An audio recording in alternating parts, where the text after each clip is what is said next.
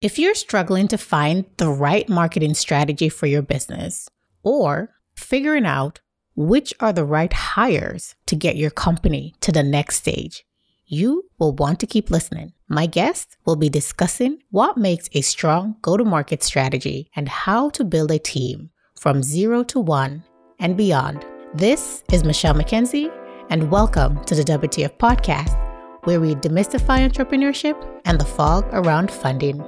My guest is no stranger to the world of growth marketing. Drew Glover is a founding partner of Fiat Growth and general partner at Fiat Ventures. He has navigated the ins and outs of go to market strategies and user acquisition throughout his career. Drew, welcome yes. to the WTF podcast. Tell me about your experience in growth marketing. Yeah, thanks so much for having me. A little bit about my background might be helpful for you to understand where my brain goes in this growth space. Uh, my co founder and I, we come from two separate companies. So my co founder, Alex Harris, came from Chime. He was there from Series A to Series D and led a lot of their largest growth efforts, both on the partnerships and paid marketing side. I come from a company called Steady, which helps folks in the 1099 world improve their financial health. Collectively, at the time, around 15 million users combined between Chime and Steady. And Alex and myself, we founded Fiat Growth, which really is a consultancy that does both the strategy and the execution around all go to market efforts. But we work with companies that are pre seed all the way to IPO. 30% of venture dollars typically go directly to marketing. And uh, keeping that in mind, the companies that have a much higher likelihood of not being successful are the ones that aren't able to distribute that money in efficient, equitable ways. So, what we focus on is really making it so when we have marketing budgets, we are doing $10 tests instead of $10,000 tests. We are testing and iterating marketing messaging. We're building out personas and archetypes of the users that we believe are going to be obsessed about our business and running tests against those users to find that first cohort of individuals that we believe are going to be obsessed about our product and be like the first group that is going to prove the product market fit. So for us, what marketing is at its heart is folks are able to equitably test and iterate and measure and not only just figuring out what works, but more importantly, figuring out what doesn't work. And once we run all that measurement, we can lean in with our findings and the things that are working and then scaling that up. What happens a lot of times is founders come in when they first start a company and they say, We want to stand up eight different channels. We want to stand up TikTok. We want to stand up Snap. We want to stand up Reddit and Facebook. And the way you go to market with the product is not standing up 10 different channels. It's finding the two most strategic channels to stand up first, proving those channels out. And then once we prove them out, you know, putting some money on top and making sure we're scaling them up in a meaningful and equitable way. And then once we've proven those two different channels, we can start getting creative with additional ones. But it's really patience and focus that's needed to stand up a lot of these businesses. And that's what we focus on because we've seen two, 3,000 different acquisition funnels collectively with our 28 person team. We're able to really lean in and dissect and understand the proper tests that need to take place to probably find out where the product market fit is and how to quickly find success. Drew, that's a great explanation, but maybe we should back up a bit. How do you go from zero to one? And how much of the marketing do you think about upfront? And what kind of marketing budget should you have when you're very early stage and you haven't raised funding yet? Going zero to one, it's really dependent on where we connect with a company. Sometimes we connect with a company where they already have a couple users. Sometimes we have a company that is just an idea or a company that just has a wait list and they're saying, how do we convert these waitlist members? Depending on where we connect with these companies, we have to enter the conversation really meeting them on their level. But from going from zero to one, it's not about hey, how can we spend money? It's more about how can we build the right strategy so the money we spend is being spent in the right places. Backing up to what I said a little bit earlier, some of the things we start with first is great, we have this incredible product. Who are the users that we believe are going to use it first? Are they 14 year olds? Are they Gen Zers? Are they millennials? Where are they living? What are they doing on a day to day basis? Sometimes it's breaking it as far down as just like building these journey maps for the individuals that are using your product, are they doing it right when they wake up? Are they doing it before they go to bed? Are they doing it in between meetings during their workday? But figuring out all these different moments throughout users' lifestyles where they're going to engage and then figuring out who those personas are and then designing around those personas. If someone comes and tells me, hey, we're looking to get in front of people that are 14 to 18 that play sports in high school, that also play lots of mobile games, we can build marketing strategies around that. But sometimes we work with a lot of early stage founders where they say, Hey, I just know that America needs this product, but that's not how you go to market with a product. You have to get very specific. And so we work, especially in that zero to one phase, to help us get really focused on who we want to go to market with. That was going to be my next question. When entrepreneurs come to you, how much clarity do they already have? And you just build off of their clarity or are you helping them to build that clarity? Is that part of what you also do? Yes and yes. We meet founders we meet companies at all different stages of their growth. And what we typically want to walk in with is understanding where they currently are today and making sure that we're adding value to where they are and so sometimes that is them saying we've already run tests and we have proof that this is the user that is going to mo- be most ideal, how can we efficiently spend $100,000 to acquire those users? We have other ones saying, hey, we've run a couple successful tests, but we're still very much on the ground floor, understanding who our users are and you know what our go to market game plan is around how we can scale up our business. So again, we work with companies that are pre-seed, which is just an idea, to pre-IPO where you know they already have a million users and they want to get a million to 2 million or 2 million to 10 million. A lot of times for us it's not a one shoe fits all type of engagement.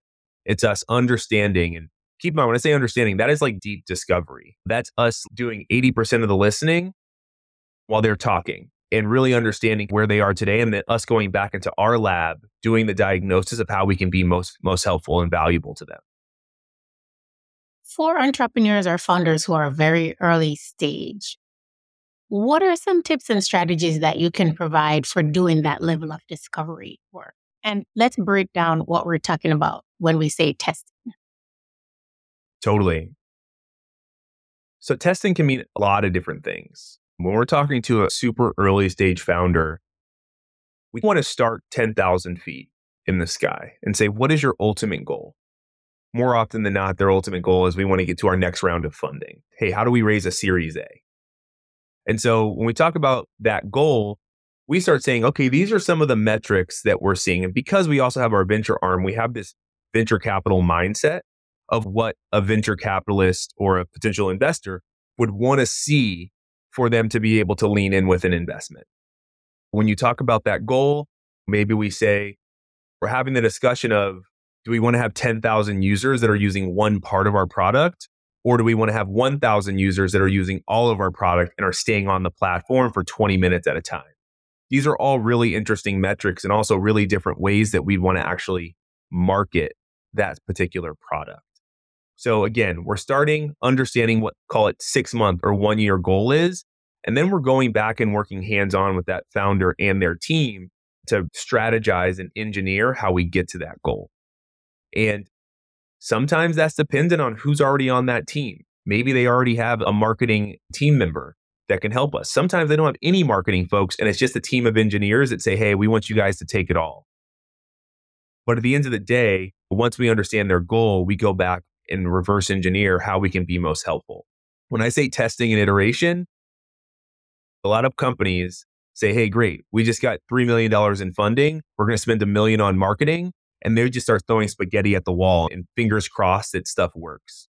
But you have to be able to understand who your potential users are and have really calculated testing of who you want to get in front of first. Once we built up that profile of who we want to get in front of, we can start figuring out how we want to build out that audience. And I'll tell you, fiat growth is picky in terms of who we work with. Also, because we have the venture arm, we have a fairly unique model. We get paid in getting a retainer and getting equity or advisory shares in the business, but we also ask for the right to invest. So we really only work with companies that we believe are investable. lots of agencies out there are constantly chasing revenue.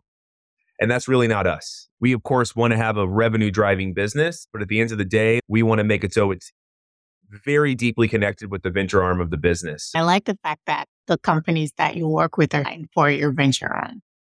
Right. Totally. Yeah. So let's talk about how to scale a team. Where should we start? If you're putting a team together, how do you make sure that you have the right people on the bus? What should you be looking for with the people that you bring on board? Yeah, it's especially in this venture capital world where you're scaling up. It's not just hiring the right person, but it's hiring the right people at the right time. And also making sure that you're getting folks and understanding are they zero to one people? Are they one to 10 people? Are they 10 to 100? And I'm going to need you to break that down, Drew. Yeah. No, in terms of uh, the zero to one, the t- so that the people listening understand the difference that as you grow, you need different people who can grow with you, or where do you bring them in? Who do you bring in when you're zero to one versus when you're on a higher growth path? Exactly. So if we can spend some time explaining that, that would be great. Totally. Yeah. Zero to one is really those individuals that they're more generalist versus specialist. They're able to do a lot of things really good versus one thing really great. When you're getting a company off the ground, and we call that the zero to one space, you need folks that can wear a lot of different hats that don't need a ton of guidance, that just call it, for lack of a better term, just like get shit done. Then as you start to grow, you start realizing you need very specific specialists for different parts of your business. Maybe you're launching a feature in your product and you need someone that has deep, deep experience around that feature and they can help own that entire side of the business. Zero to one folks aren't always the ones that are going to be there 10 years down the road, but they will be there for the first two to three years and make a massive impact on your company. And then, of course, once you get to the later stages, you start realizing that the people running the business, the top are generalists, but the majority of your company are all specialists. So you know that vertical or that corner of the business is taken care of because that's all they obsess about. That's what they work on perfecting. So when growing a business, it's really tough because you're constantly looking for A players, but an A player specialist, when you are just getting your company off the ground, isn't always the best thing because you want people that can really draw outside of the lines and be able to pick up these different responsibilities because their soul is fed by just being able to do a lot of things well. And it's important as a founder, as part of the executive team, to realize these different chasms in your business, right? Of when do I need to hire that specialist versus when do I need to hire that generalist? Because the difference between someone that can color outside of the lines versus someone that can color inside the lines really well is the difference between you being able to get your business to product market fit, which is you have enough users that are using your product to where an investor will look at you and say, I see that the world needs this. Now we need to make that big investment in your company so we can scale it up the best way we can. I assume that these are things that you're looking at when you're looking at teams for your venture arm when they come through the door, right? Totally. Yeah. Early stage venture, like that initial team you're investing in, a lot of times these are these are individuals that have a very special DNA. They're not just someone that can just build a vertical of a business. This is someone that can raise money, they can recruit well, that has a vision that's not two feet in front of them, but five years in front of them. It's someone that has a deep, deep hunger to build something that will change the space and someone that over the next 10 to 20 years can continue evolving. And when the company changes, they can change with it. We go back to this specialist DNA.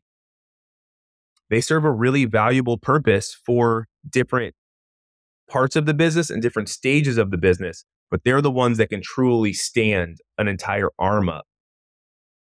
But again, that's what their specialty is. They're not necessarily going to do that and then ask to go to an opposite side of the business and help grow that. I'm speaking with Drew Glover, a founding partner of Fiat Growth and a general partner at Fiat Ventures. I was going to break up these two parts of the conversation with you between the marketing and the investment, but I think the way the conversation is flowing, I'm just going to pivot into that. You started as an entrepreneur and now you are on the other side as an investor. Tell me about your fundraising journey as an investor and ways in which it's similar to that of an entrepreneur who's looking to raise financing to scale or grow his or her business. There are some, there are definitely some overlap and similarities, but there's also a very, very different side of it all. We've had over a thousand different conversations. Raising a fund is having a very focused vision. It's understanding the impact you want to make on the world and being able to tell that in a very concise way.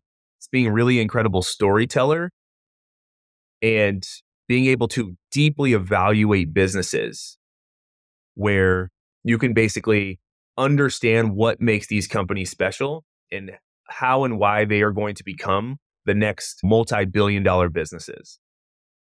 Luckily for us with Fiat Growth, we're able to evaluate these businesses through that arm of the business. We get to work hands on with them for three months to a year prior to leaning in from an investment.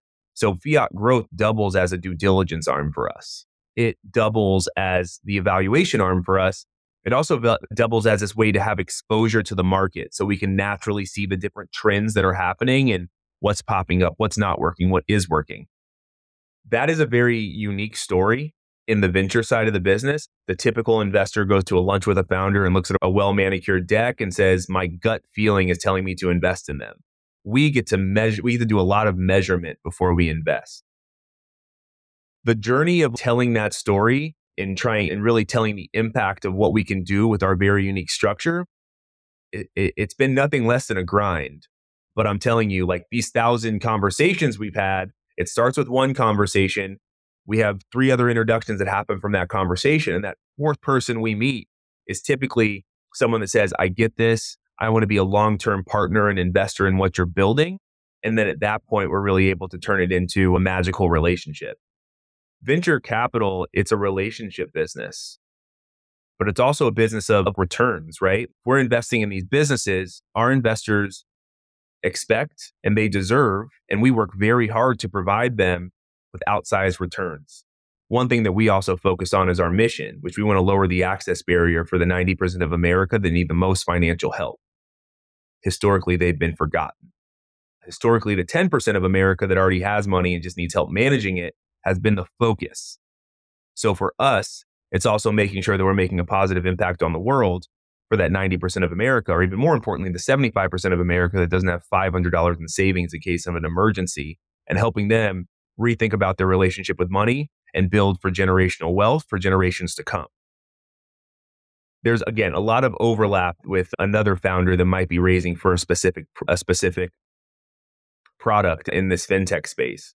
But I would say the big difference for us, we're investing in a suite of products and they're getting people to invest in one product. So we're building we are building a portfolio in, of investments while that individual founders is raising money for one individual investment. But yeah, it's just a different way you're telling the story because it's a different type of relationship you're building with the potential investor. One investment versus just as many investments. So, because you've been on the other side, when entrepreneurs are in front of you like what are some of the questions that you ask? Like, how should they prep to come pitch to you? If someone is early stage, what are some of the things that you're looking for versus someone who's a little bit further along? Early stage, we're really looking for the proper kind of like founder DNA. We're looking for the team, we're looking for the idea and the vision of the product a lot of times, majority of the time, they already have a product built, but it's a an MVP, the most valuable product. And what we're looking for these early signs are the people that they're getting their product in front of, the How are they engaging with the product? Are they obsessed with it? What are those early success signals? But again, we always talk about it as team and TAM and then product. So, team, is this the right team to take this to the moon? TAM is the total addressable market. Is the product they're building, is the market they're building it large enough for if we own 10% of it, would it be a multi billion dollar company?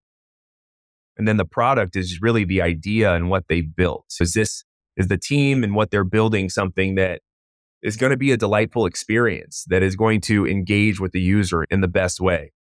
Because we get to work with these folks on the fiat growth side, we really get to dig in deep with the founder and understand what those dynamics are with the founding team and the rest of the team and how they face adversity and how they celebrate the good times. That is something really hard to find in the venture space because early stage investing is so much gut and your understanding of trends in the market. For some of these later stage businesses, there's just a lot more data to go off of. I'd say the later stage the business, the more of a math equation it becomes because you're saying, all right, this is how much money you're spending to acquire a user. This is how much time they're spending on the product.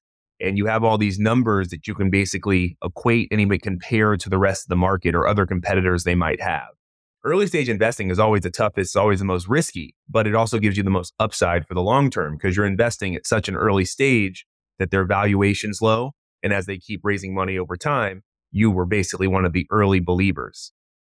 However, the later stage one, the risk goes down a bit because you're able to look at the business from a data standpoint. Show me all your users, show me the usage rate, show me how much you're paying for each user, and so forth. We get to work with them on the fiat growth side. So our access to data on the ground is much deeper than anybody else out there in the market. However, the way we evaluate these teams when they're just getting an idea off the ground versus they've been around for three years is very different. Drew, as we get ready to wrap up, can you tell me? We know what the risks are for investing really early. Let's talk about some of the potential rewards if you get it right at the early stage. The folks that invest the earliest are the ones that win the biggest.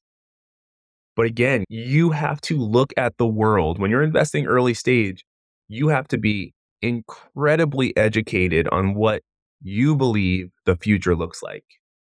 And you have to have a very focused hypothesis and mission on where the world is headed. For example, I'm a big believer that people's relationship with money is getting younger. I'm a big believer that. What do you mean by that, Drew? Yes, I'm a big believer that 14 year olds, I believe that Gen Z is no longer just doing paper routes and they're no longer just selling, opening up lemonade stands in front of their houses or wherever they live. You know, now they are reselling, they're buying shoes and reselling them on StockX. They're opening up Etsy stores.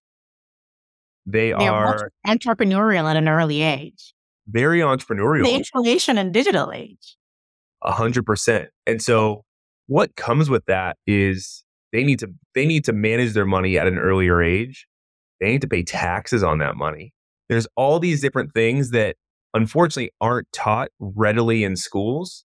So like one of the big trends that I see is I think teen banking is going to become like a really big trend.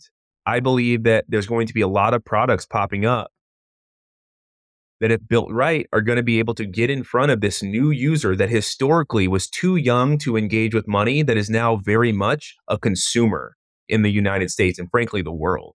That is like a very clear mission that I focus on and doing a lot of deep research on.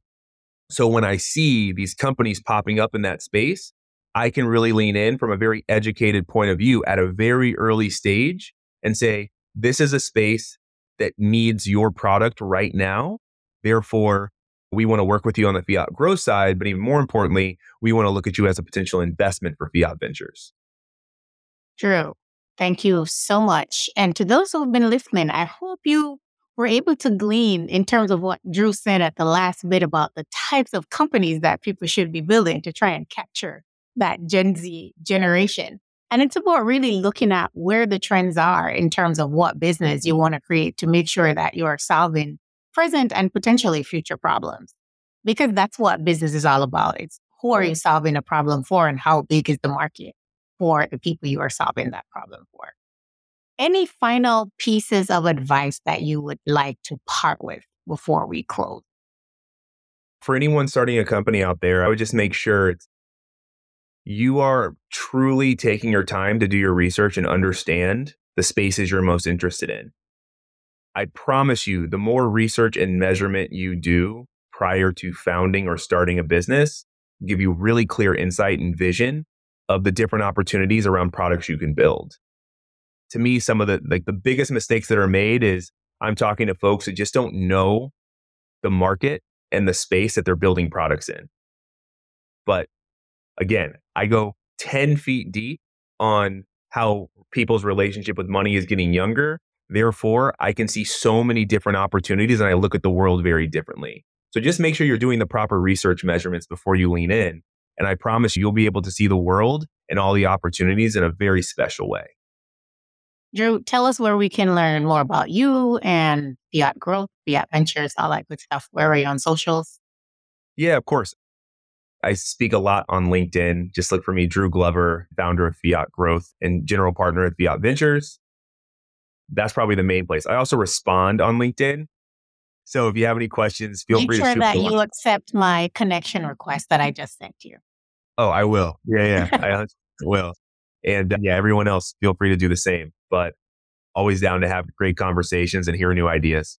That's wonderful. And to the listeners, I hope you enjoyed this episode. I like to say, don't keep good information to yourself. So when you listen to this episode, if you like it, make sure you rate, review, and share it with other people who could benefit from hearing it. Subscribe to the podcast at its new home on the Live Podcast Network. And the podcast is available on all major streaming podcast platforms. New episodes drop every Friday.